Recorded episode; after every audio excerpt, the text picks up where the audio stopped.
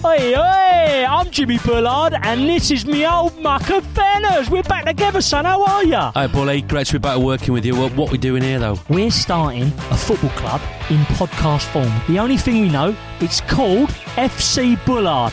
After that, it's all up for grabs. So, we haven't got any players, we haven't got kit, we haven't got a club badge, we haven't got a stadium.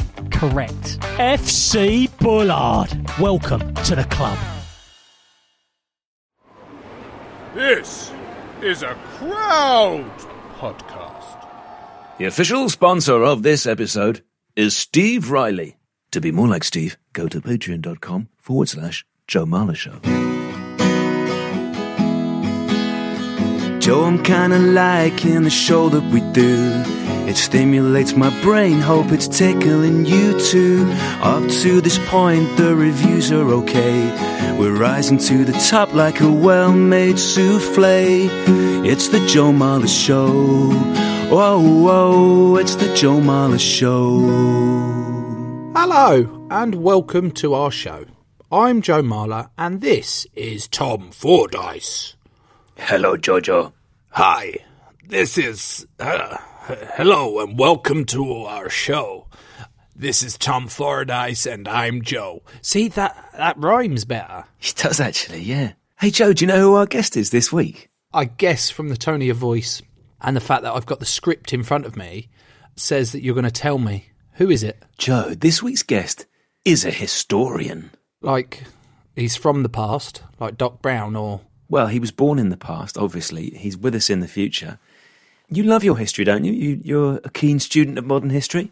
I'll be honest with you, Tom. I'm a history buff, and it's something that I studied at A level back at Sussex Downs College in Lewes. Can you guess what I studied at A level, Tom? Which three subjects or which historical subjects? Four. Four. Beg your pardon. Four. Okay, well, one of the four was a general studies. Your classic fourth. I did modern history. I did psychology. Did you? I did human biology, mm. not animal biology, and I did PE. Did you? I studied them for approximately three months before being turfed out of the tertiary. Well, that's exciting news for me, Joe. I'm hoping that our guest today will talk about some of the stuff that you covered in your three months.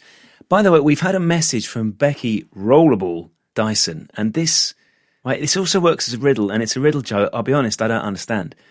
Uh, Rollable Dyson writes in to say, I have been in nine foreign international airports, but have only been on holiday abroad once.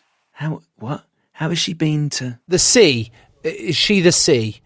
Mate of mine the other day when I went swimming, socially distanced in the sea, he came out with something that said, Imagine like the sea just travels to Chile or something. And I went, What do you mean, does it travel to Chile? He said, like, you know, one minute's here in Eastbourne, next minute it travels to Chile.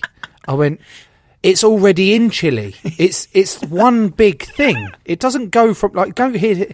He couldn't get his head round it, and that's why I can't get my head round this riddle. I've been in nine foreign international airports, but I've only been on holiday in abroad once. Well, I'll tell you what, Joe, we'll keep that riddle from Becky running. Uh, dilemma for you. We've got a committee meeting this month for the people who bankroll this show, Joe. Um, James Dean. that- Thought he was dead. yeah, well, he's back from the dead and he signed up to be a committee member. He signed Incredible. up on the 4th of March. And Jimmy Dean asks, Any chance I can get in the first committee meeting? I'm only a few days late. What do you think? Do you think he'd still talk like that, even though he's been underground for the last sixty odd years? Surely it'd be a bit more dusty. Like, oh, any chance I can get in on the first committee meeting? I'm only a few days late. Ooh. If it is James Dean and we don't let him in, we're bellends, aren't we? What? Imagine that treat for our fellow committee members. They turn up, and then James Dean rocks up, the ghost of James Dean, Is James Dean? Am I getting this right? He was an actor, wasn't he? actor. Yeah. Was he a race car driver? No, you're thinking of Steve McQueen. Ah, James Dean was in Rebel Without a Cause and Giant. No, that was Tom Hanks. he was in Giant. he was Oh big. no, that was big. Right, let's get right. Let him in. Let him in. We, the more, the merrier. Um, so that will take us up to nine people. So the more, just let him in. I don't care if he's late. Fair play, James Dean. Thank you for signing up. I can't wait to meet you at the committee meeting. Joe, we have some other news. Um, if you want this show without adverts, you can pay a pound a week. It is now advert free on Patreon. So if you enjoy our adverts, nothing changes, it's all free. But if you want the show without adverts, go on Patreon and sign up for the lowest tier, which is a mere £4 a month. Oh, very reasonable, that, Tom. Right, if you enjoy the show, why not pay £1 a week anyway? Just grow it. Just fucking give me a pound a week. I either want a pound in cash or I'll take a pound of ether. I'm trying to get into ether at the ether, Ethereum, eth- ether, crypto at the moment. Or I'll take a pound of flesh. So if you enjoy the show, I want either a pound of your sterling, a pound of your ether, or a pound of your flesh. And to me, that's a bargain. It's a bargain. Just fucking let's get a guest on. Let's get a guest on. Let's get a guest on. Our guest today is a historian, and his name is Dan Snow. Hey guys, thanks for having me on. Right. So, first of all, you've got a really nice voice. Well, I think you've got a lovely voice, but you, you know you've got a. You, I'm working on my voice. It's a little bit too high. I want to have a bit, deep, you know, a bit more depth to it. Well, it's your voice. You can do whatever you want with your voice. You can project it. You can make it really quiet, or you can make it posher, or more common. Do you know what I mean, mate? Eighteen, or oh, f- you fuck off, fucking mug. Sorry, too far. I got carried away into act. Tom, what about your voice? Because your kids, they're very northern, but you're not northern in the slightest. Yeah, so we moved up to the North, Joe, when Arthur was about six months old, and he's possibly bilingual because he speaks to me like a Southerner and he speaks to his mum like a. No, that's brilliant. And words that he uses with his Scouse granddad come out as Scouse. So he will talk about cows, Cows.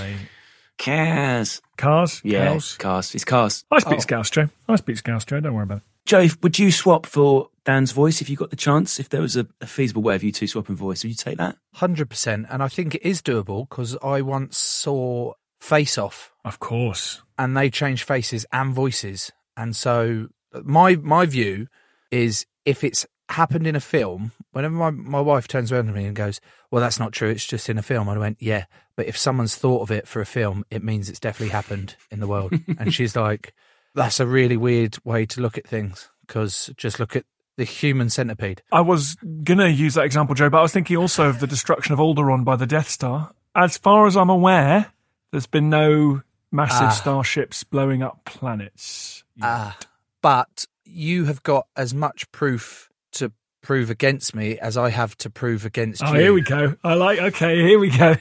it might have done. It might have done. You're right. In a galaxy far, far away, a long time ago. If a tree falls in the Amazon, does that mean you can't hear it? Sort of, Joe. You, you've mangled that slightly, but yeah, I know, I know the point you were trying to make. it feels like we've inadvertently stumbled here, Dan, into into one of the central controversies of history. Like it could be possible that Alderaan has been blown up by the Death Star, but because there's no Alderanians around to provide testimony to it because they were blown up, and then ultimately the Emperor and his cohorts were beaten by the rebels. Maybe they didn't get the chance to write that history either. You know what? That's a really good point, and that's why we used to talk about.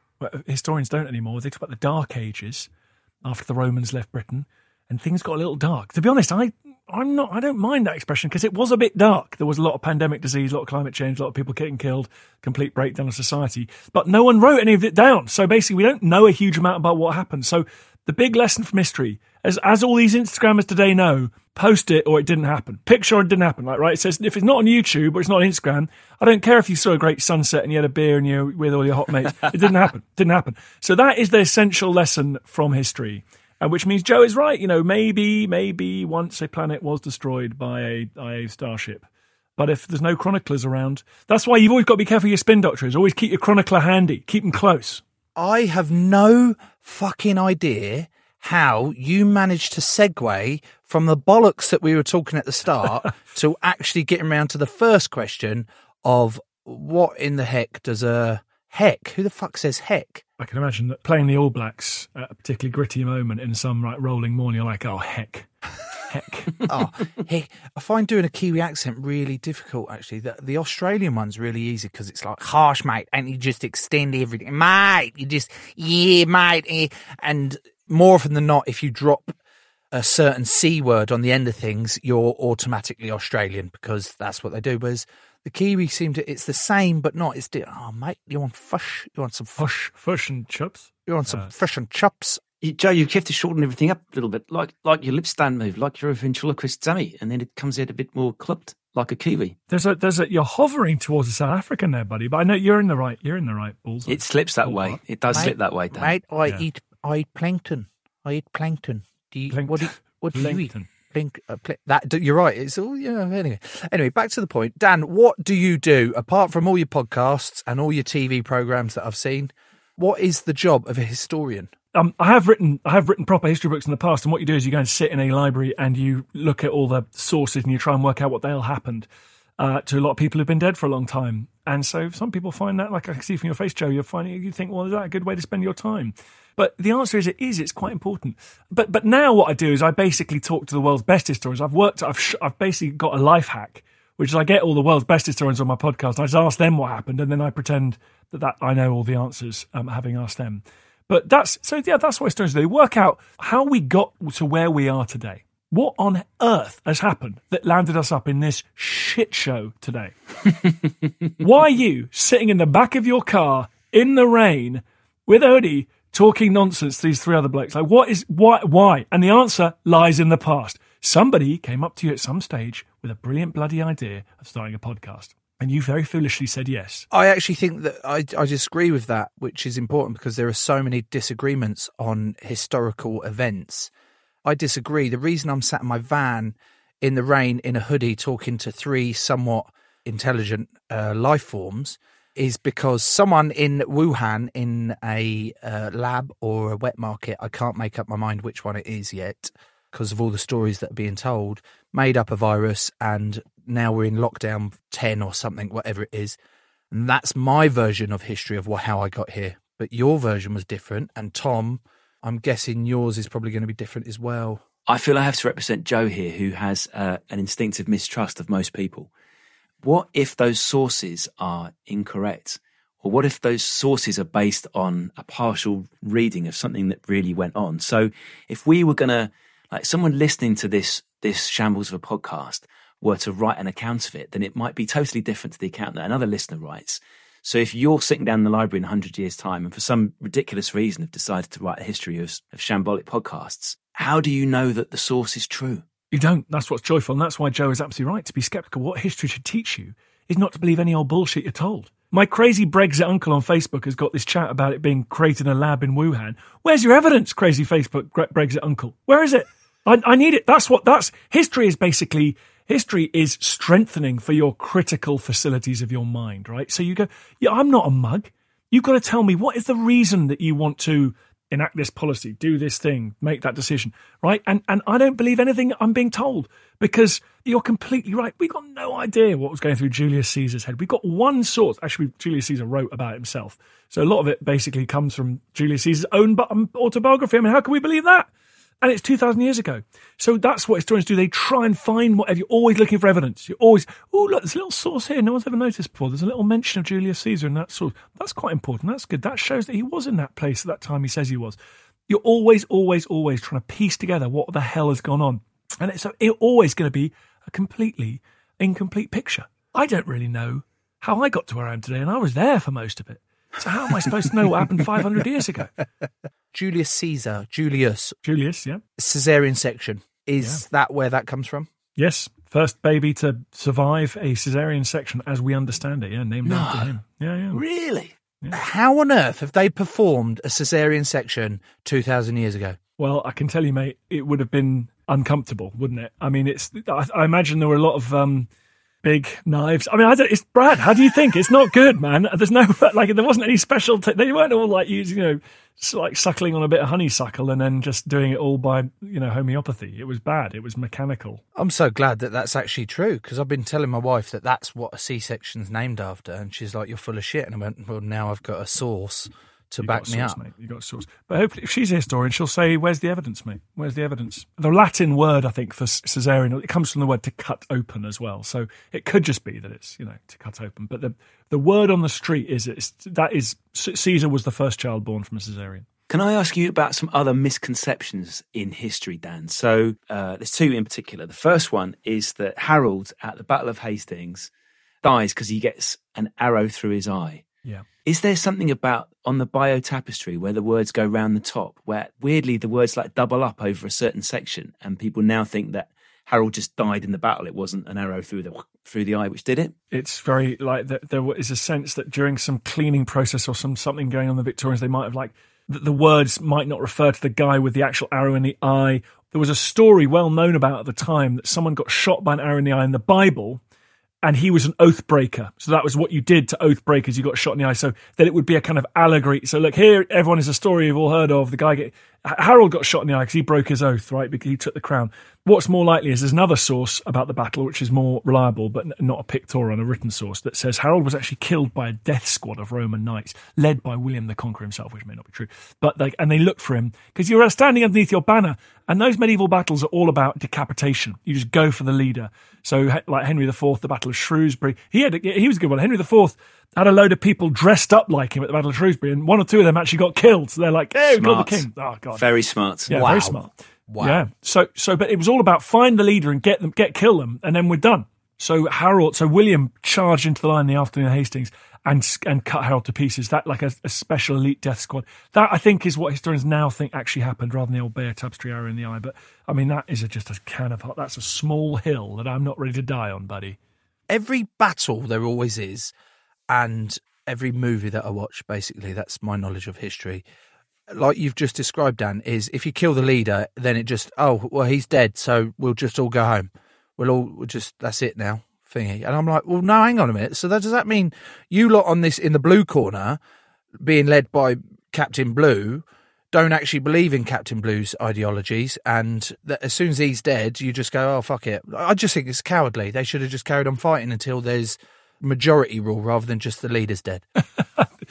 Well, that's what makes you an international rugby player. Whereas I think you know I'd be very happy to run away as soon as the some twat who told me to get pick up a sword and march off because his cousin had nicked his throne. I'd be like, all right, mate, I'll I'll tell you what. I'll until you're dead, I'll pretend to fight. But then the minute you're gone, I'm going home. So uh, yeah, no, it's funny, isn't it? I think that, that there's another. You raise a really important point there, which is wars seems to have changed as people have developed a kind of consciousness, like a national consciousness. So in a citizen army where people are like voters and they're well informed, they're educated, they're like, no, this is our fight, man. We're into it. Like we're going to beat the Nazis. We're going to fight them all. In a war where you're just basically an illiterate peasant and someone marched to your village and said, you're coming with me, mate. And you're like, listen, pal, all right. But I mean, I'm not into your, I'm not like super excited by the Plantagenet claim to the throne here. Do you know what I mean? Like, it, but, but in a war where it's like, this is about the unification, like the French, the Germany's invading France in like the 1870s and the French national anthem and arise, citoyen, blah, blah, blah. So war does kind of change and people get a bit more, basically kind of radicalized. They buy into it a bit more.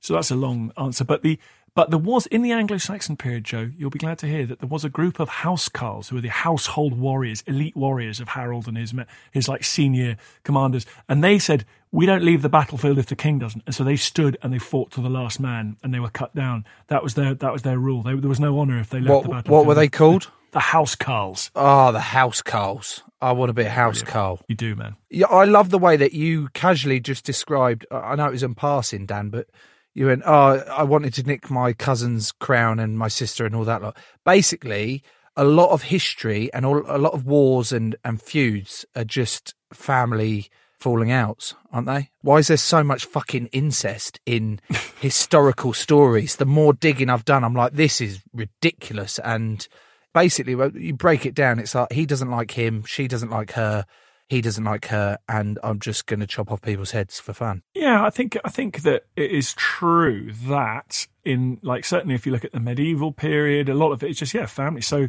a terrible civil war in England known as the Anarchy. I mean that's a good name for a war. It was given a few years, a few centuries later, but the anarchies between King Stephen and his cousin Matilda. That that was just pure and simple about which of those two cousins would wear the throne. The War of the Roses, straightforward, uh, cousins fighting over the throne. And uh, so that wasn't that wasn't. Yeah, no, amazing. It wasn't just about floristry. Well, Uh, that's that part. was That's, that's that's shit though, isn't it? Because that that's like when they advertise something and it's fraud. What is it? Tom, help me out here, please. Fraudulent advertising. fraud adverts.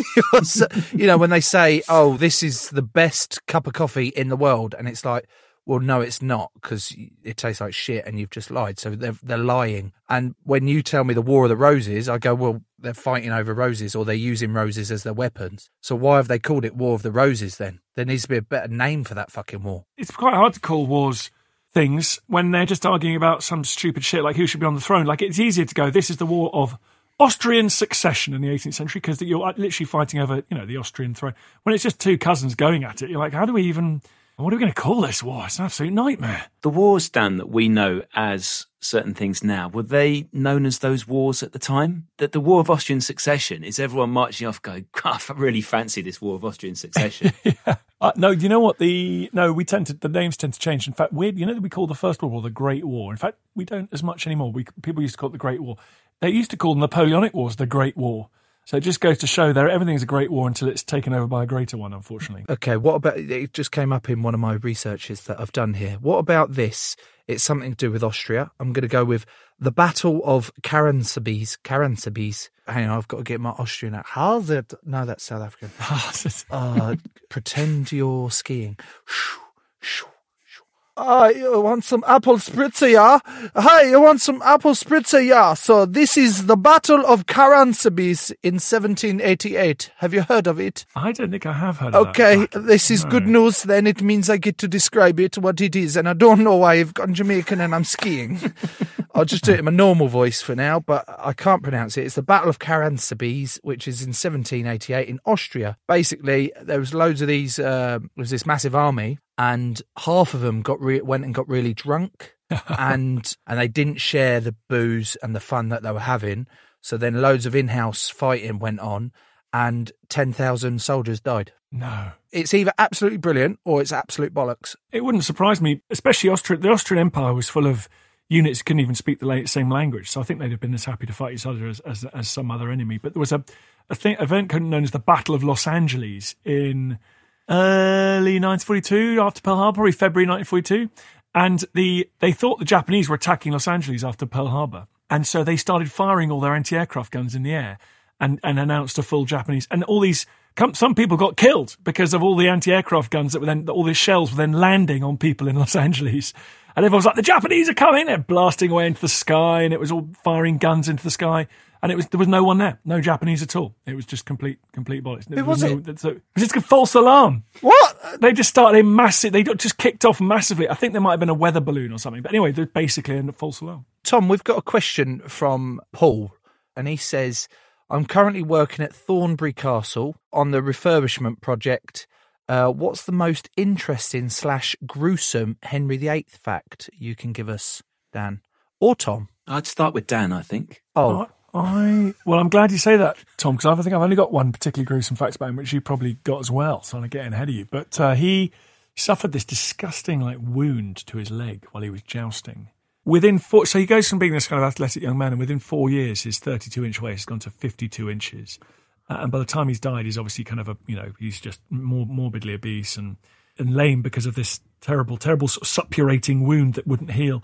And it's said, it's said that when they put him in his coffin, he burst he burst. Burst? Well, like like like pop, like yeah, pop, pop. That's what I mean, buddy. Pop.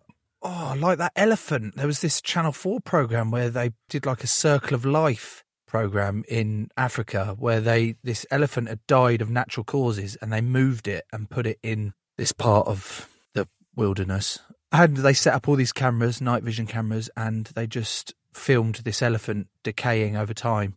And it crept up with all the animals that would go into it and all that lot. And then there was this one night when the hyenas turned up. Oh yeah. And they're starting gnawing at all the bits that are decaying and one of the dirty bastards has gone to gnaw at his butthole.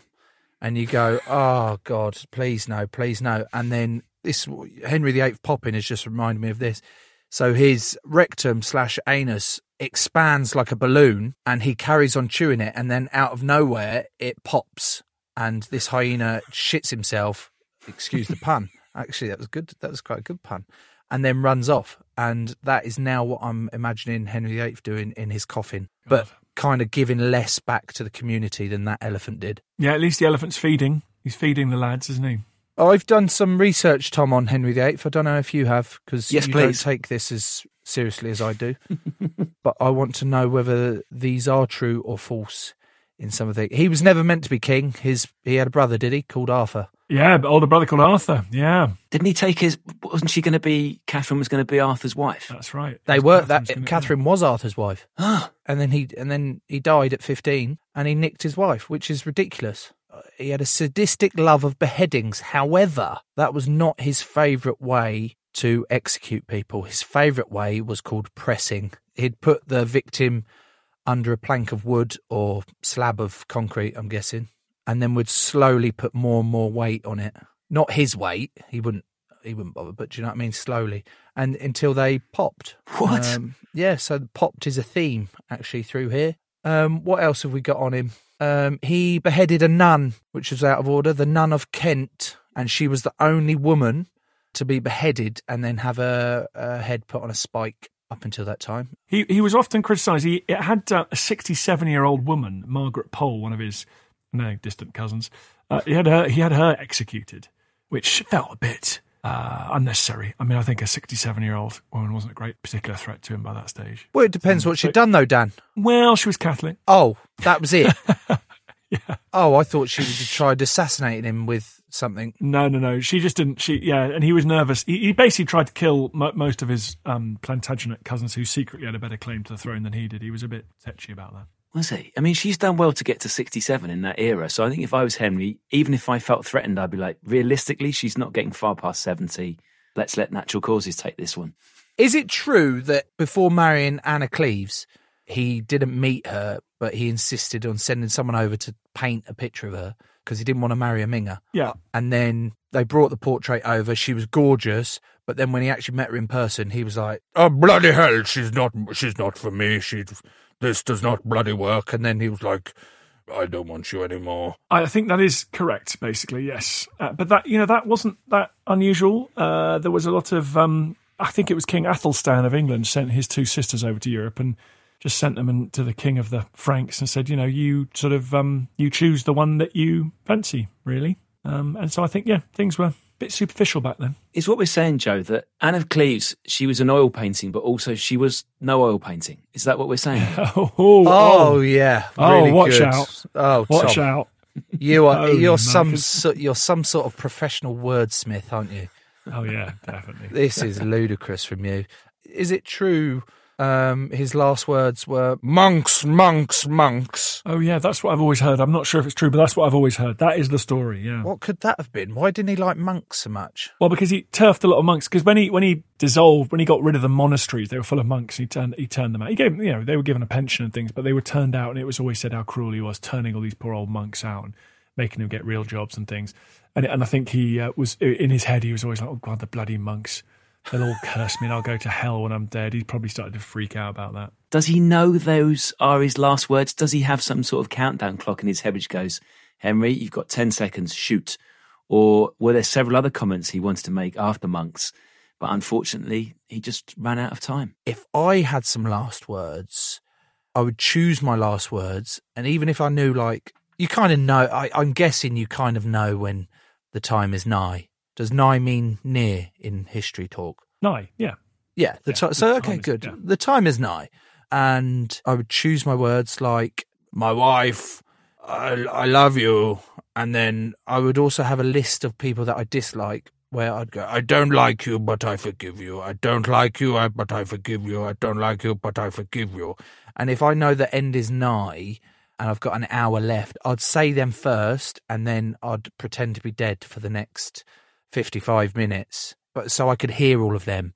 Oh, you know, you hear, oh, thank fuck he's gone. Do you, do you know what I mean? But I'm, but I'm, I'm pretending I'm like, I'm dead. I'm like, I- I'm going to die in 55 minutes. But like, The famous last lines is a bit of a thing in the history world, and one of my favourites is um, an American general at the Battle of Spotsylvania Courthouse. It's a weird name, battle. During the American Civil War, he's called uh, John Sedgwick, and he famously went, They couldn't hit an elephant at this distance. as he was saying distance, a, a sniper's bullet smashed into his skull and killed him instantly. So. do you think that's true, or just someone's come up with a really funny way of? Uh, yeah, it's a really funny. No, that is true because that's my, that's recent enough for us to have a bit, you know, a few different people all telling us the same story. um, what's the best example of history repeating itself? We've had mad narcissist wannabe dictators calling the press enemy of the people before. We've had mad narcissist wannabe dictators trying to shut down elections, trying to shut down people criticizing him. You know, people with pandemics have people saying, "Oh, oh God, you know, wearing masks doesn't. I'm just going to go out and shake hands with everyone and just get on with it. It's all ridiculous." That happened 100 years ago in the great pandemic of 1918, 1919.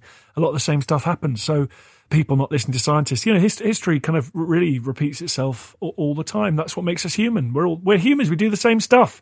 We fall in love. We fall out. Fall in love with someone else. Smash our whole lives up. But what if one of the big things about history is, is learning from history, learning from the past, so that we don't make the same mistakes moving forward? Why the fuck do we not listen to it and we keep making the same mistakes moving forward? Well, that is the that's the hundred million dollar question, right? And it's like, why if we know all this stuff now, I've written it down, there's all these books that you can read about the First, Second World War. So why on earth do we allow the same things to happen?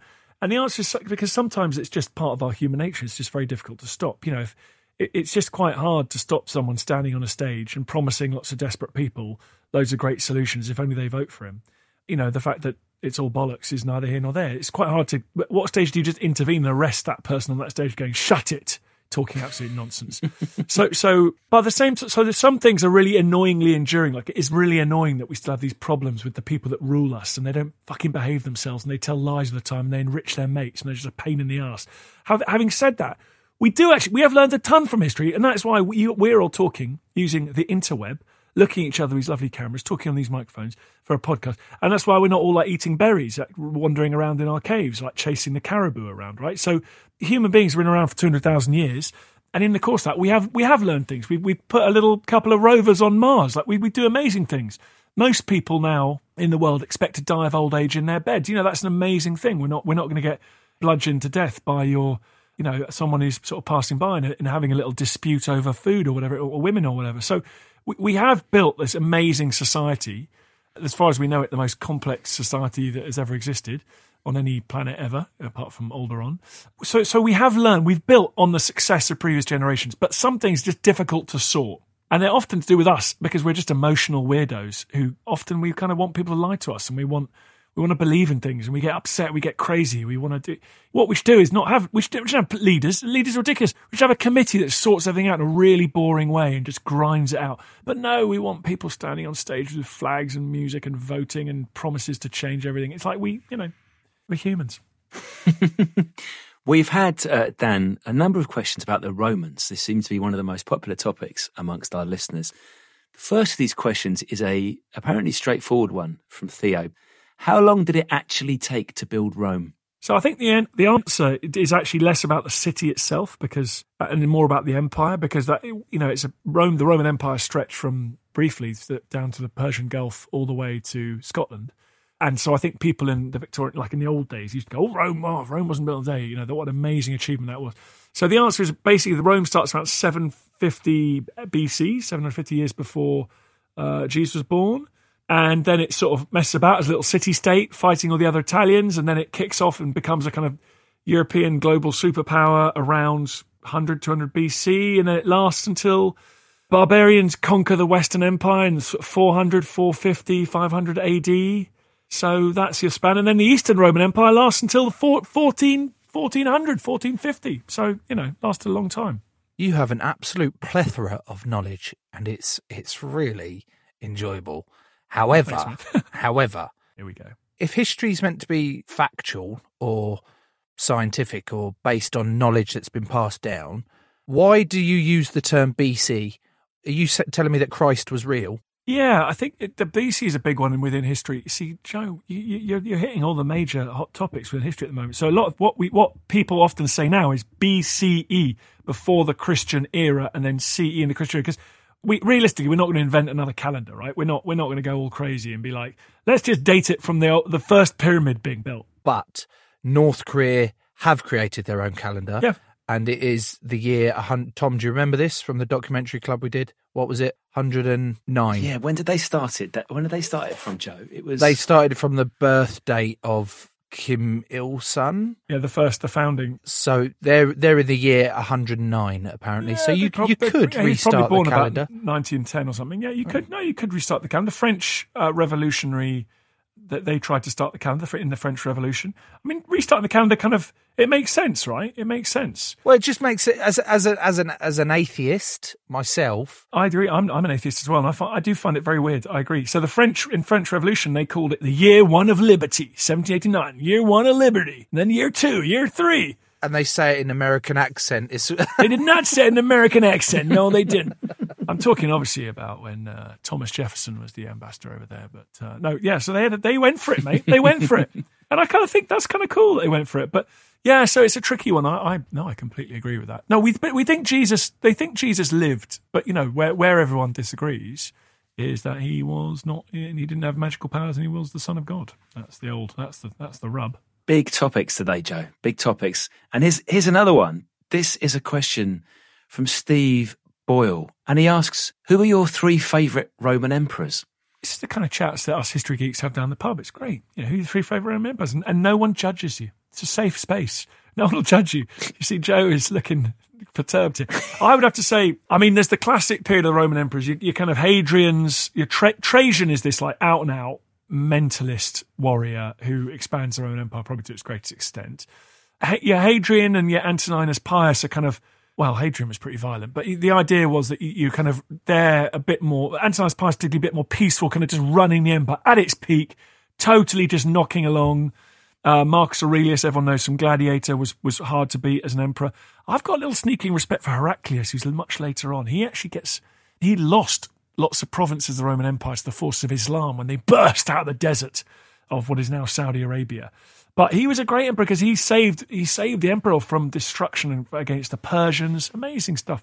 You know, one Roman emperor was um, caught by the Persians in battle. He was kept as a slave, and then when he died, he was stuffed and used as a footstool. So Nero, am I right in thinking that Nero poisoned his stepbrother, killed his mum, and then did he chop his wife's head off and then give it to his girlfriend? I think those are true. Uh, they're, they're certainly what the sources say. The source is not very friendly towards Nero, but they, he he didn't. I think he didn't just poison his brother, his uh, stepbrother. I think he might have done even worse things to him. But uh, yeah, so he was wrong, and he tried to kill his mum several times. Once in a collapsing boat.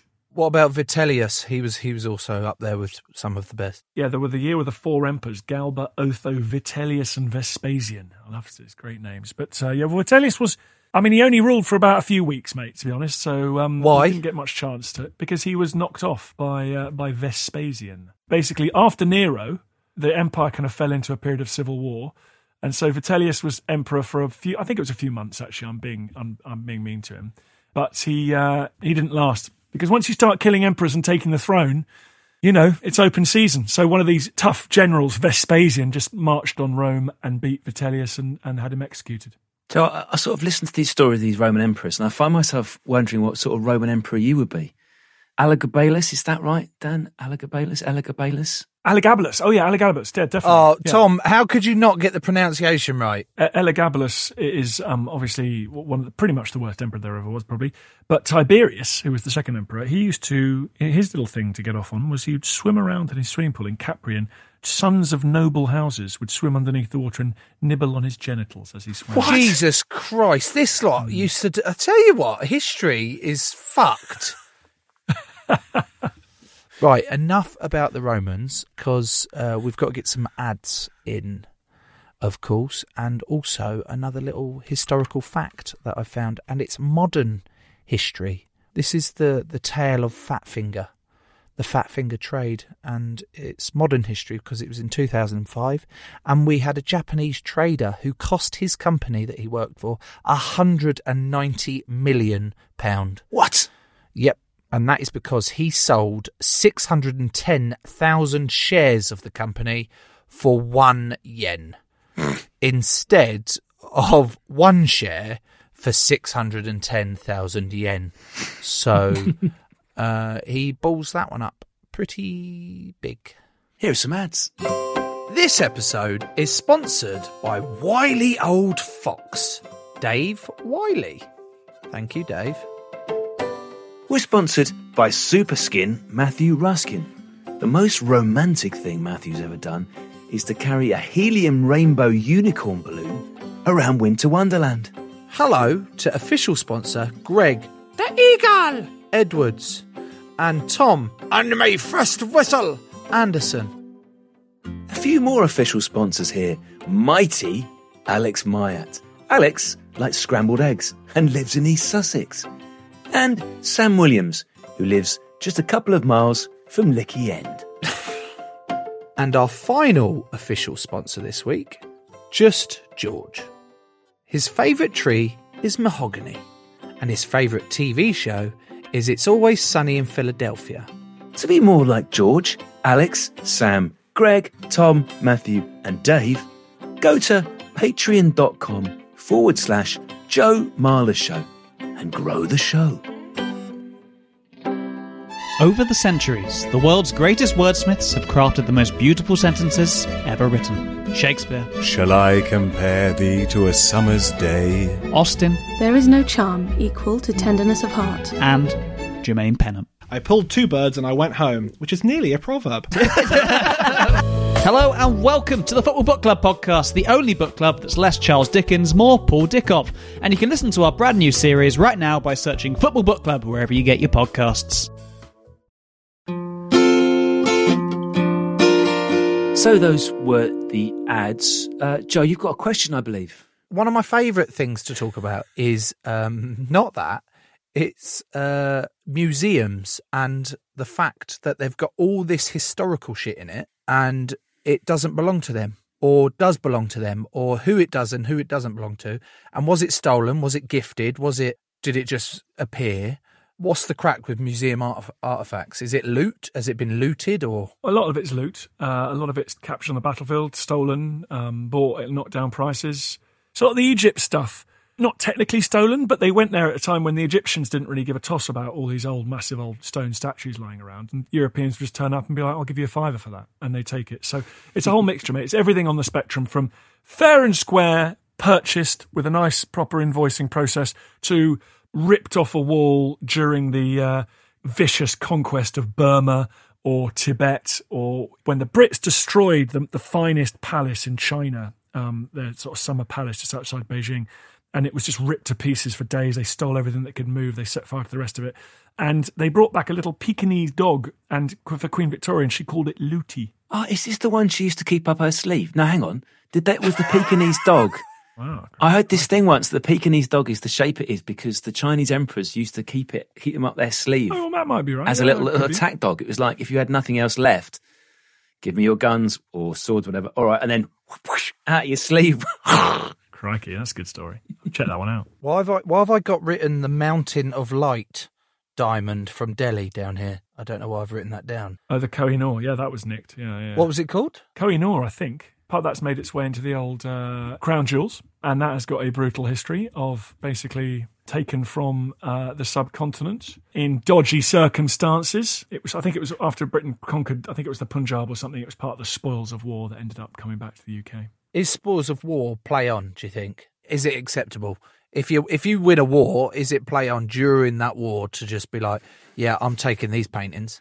Yeah, well, paintings are good. If you go to the Duke of Wellington's house in London, Apsley House, number one London, a lot of those paintings are from the Spanish Royal Collection. He rescued them in a battle. Rescued, rescued, Rescued them. Yeah, exactly, exactly. And then he said, if you ever want them back, let me know. And the Spanish throne was like, oh, yeah, feel free to keep them, mate. Uh, just uh, whilst we're talking about Egypt and the Egyptians, and Tutankhamun is labelled as the most important historical discovery in the history of history. And I go, why? He was a 19 year old mummy with, I mean, he wasn't a mummy at the time. He was a 19 year old and then he became a mummy. um, he was a 19 year old king who was just buried with loads of gold and shit. Why was that so important? Well, it's because it was so complete when they found it. It was amazing. You know, the, the idea that you find a Egyptian royal burial in the Valley of the Kings it hadn't all been nicked and stripped out, and that, like there had actually, contrary to what people think, there had been a little tiny bit of tomb robbing there, but they'd left everything good behind. And yeah, just it was the completeness, the collection, all the object. His underpants are in there.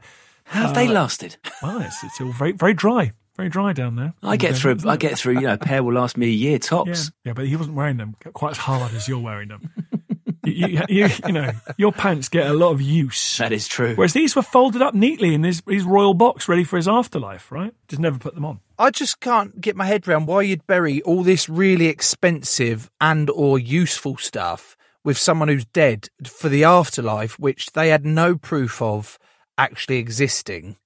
It, it just baffles me. Like that tomb apparently had five and a half thousand objects in it, and you're going, why the fuck have you buried a dead man with five and a half thousand objects to do nothing with, apart from to discover hundreds of years later? It's astonishing, isn't it? I agree. It's that complete astonishing, which is why uh, later in the Egyptian dynasties they realised this, and lots of pharaohs would just go and asset strip their predecessors' tombs. But for whatever reason, possibly because of like a landslide, Tutankhamun's got lost. But also bear in mind, dude, it's one of the smaller tombs. Can you imagine what those other ones were like? There are like multiple chambers. Those other tombs are the bigger. I mean, that's why they got noticed. Like Ramesses and some of those big pharaohs that you've heard of, they would have had palaces, palaces in there. The stuff they must have had in those tombs, unbelievable. What a waste. Well, and the terracotta warriors in China, 200, I won't say BC, so I'll just say 2,200 years ago. Uh, they were all, they were never designed to be seen. You've seen those terracotta warriors in those pits. They were tunnels. They were not meant to be open air. So they and they were inserted in there, all brightly coloured. No one was ever supposed to see them. This has made me realise that history isn't about learning from the past. No, no, no, no, no. No, it's not. It's not. It's just about filling your time either down the pub or in a van or in a attic with a duvet just talking bollocks, filling time about different subjects, and it is. Oh, I just, I'm just getting really excited. I just want to keep. I just want to keep talking about stuff. Oh, thanks, man. I, especially, Anytime. I want to talk about the worst children's jobs in history. children's jobs. Oh Yeah. my god! Well, there's lots, mate. To be honest, there's uh, there's a there's a mine in uh, in North Wales called the Great Orme Head, and it's a Bronze Age mine. There's a very rich seam of copper, I think it is. It was like this sort of it was like the Saudi Arabia of the day. So copper would in the Bronze Age, you need copper to make bronze. So these bits of this copper have been found all over Europe. It was exporting. It was like this mega export place. And anyway, these seams of copper were so small they had to give kids digging them out. So you get these little antlers, yeah. And you can I've been you can go there until today, but like they're so narrow these little seams. You can imagine these kids with these little antler horns are digging out this copper little collapses taking place. I mean, it's just grim, man. Uh, and then, um, yeah, kids on board HMS Victory, big Nelson's flagship, you know, carrying gunpowder around just as people were getting blown apart in front of them. You know, supersonic splinters of wood screaming through the air, sharp, killing them. I mean, it's brutal, man. You know, the main thing from history I get is I feel very lucky to be alive today, to be honest, you know, even with COVID. But, you know, the past was pretty grim, man. We buried half our own kids. And how do you just, no, that's part of everyday life is you have six kids and three of them just die straight away. I mean, that's just, get- that's, and then you'll be glad if one or two of them get past the age of 20. It's just grim. To think our lot complain about a couple of lessons of homeschooling. Unbelievable. Unbloody believable. So this is a quiz for you both to see if you can guess what happened on this very day that we're recording on these different years in the past. Uh, can you take a wild stab at uh, what happened on this day in 1634 in somewhere in Eastern Europe? Oh gosh, the old uh, Thirty Years' War was raging in Central Europe, so it would have been good. No, I don't. I don't. I can't take a stab. Just tell me. Tell me what it is. It was the Battle of Smolensk, and it was King Władysław the Fourth of Poland beating the Russians. Yeah. Um, in, in Ukraine, that's right. That's why the Russians get a bit little tetchy about Ukraine to this day. Really? Because it's quite yeah. Because that's why they go. Look, lads, it's all very well. We we remember our history. Well, you're all saying, "Oh, let Ukraine do what they want."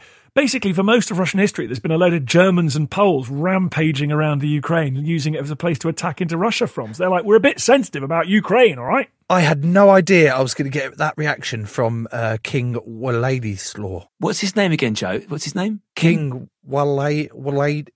It's a W and then it's Ladyslaw. And he was the fourth, so it's. I mean, it's clear he's got that name's gone down quite well. Oh, it's a com- very common name. It's a very common name. Yeah. Um, 1906. Any guesses? Yeah, 1906. Yeah. No. no. Whereabouts? Whereabouts? Uh, oh, I think it's England or America again. It was it was it was uh, Will Keith Kellogg and someone else founded the Battle Creek Toasted Cornflake Company, which Oh, they right, then yes. shortened to Kellogg's later on. Right. And apparently they were very religious and they wanted plain food so people wouldn't masturbate.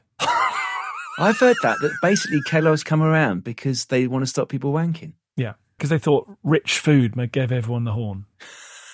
I've no idea how this random quiz is getting me these answers, and I like it a lot. 1914. American. This is American.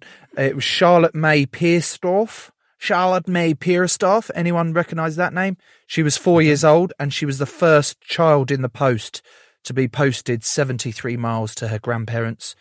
What? they Um, posted a child. Yeah, it was it was common back then. Okay, 1945. No, I think I, is it the Battle of Iwo Jima? Oh, nailed it. That's the first one you've got. Yes, it is Yeah, the the US Fifth Fleet launches the invasion of Iwo Jima versus the Japanese with 30,000 US Marines. You didn't want to be there, mate. Didn't want to be in that beach. Oh God, fuck! That was dark then. Okay, uh, w- I'm, I'm going to rattle through these. 1964. The Beatles. The Beatles played the How Ed the Sullivan fuck show. do you know that? How do you Oh, know yes. that?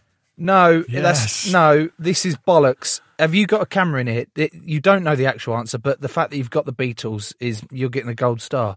In 19, February 1964, the UK flies half a ton of Beatles wigs to the US. There you go. So Beatlemania is in full effect. Dan, you have been absolutely brilliant. I've really, really enjoyed learning about historical events with someone who knows a lot about historical events, and you, Tom, obviously. Um, I've thoroughly enjoyed it. I've really enjoyed listening to your podcast in the lead up to this, trying to do a little bit of research behind it all. And I don't know how you find time to make a new episode every day. Well, I guess I do because we're in lockdown. There's plenty of good historians out there. Exactly. Lockdown. Not much else going on, man. Dan, thank you so much for coming on, mate. Um, I really, really enjoyed myself. Cheers, Joe. Cheers, Tom. Well, Joe, that was enjoyable, wasn't it? That was Dan Snow. That was his story, Joe. That was Dan Snow and his story, his history. Ah. yeah. It's a bad joke. It's a bad joke, but it works, and I did thoroughly enjoy it. Yeah, he spoke really passionately about history, which took me back to being a kid and wanting a teacher that spoke as passionately as he did about history. I also have to say, of the three of us, Dan Snow had the best bone structure by a considerable distance.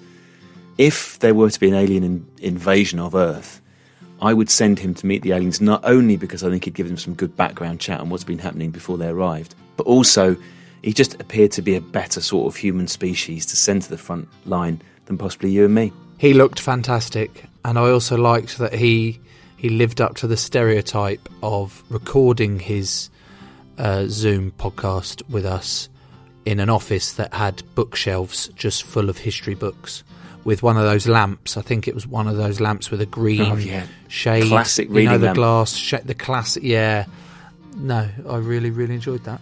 Well, if you enjoyed that as much as me and Joe and you want to support the show, search for Joe Marler Show on Patreon and sign yourself up. If you want another podcast to listen to, maybe search for We Didn't Start the Fire. Now, this is a history podcast, so if you like Dan Snow, you'll hopefully enjoy this one too. It's the story of the second half of the 20th century, so basically, all the reasons why the world is like it is today, all based on the lyrics of the number one smash hit for Billy Joel. Search for We Didn't Start the Fire in your podcast app. We didn't start the fire.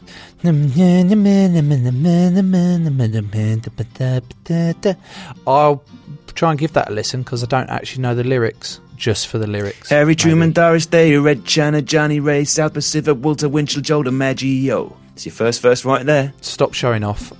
Stop showing off. Who's on our next episode, please, Thomas? Joe, our next episode is an antisocial behaviour officer. A behaviour officer who's massively antisocial and as a result won't say anything to us unless it's fuck you. Wonderful. Crowd Network, a place where you belong.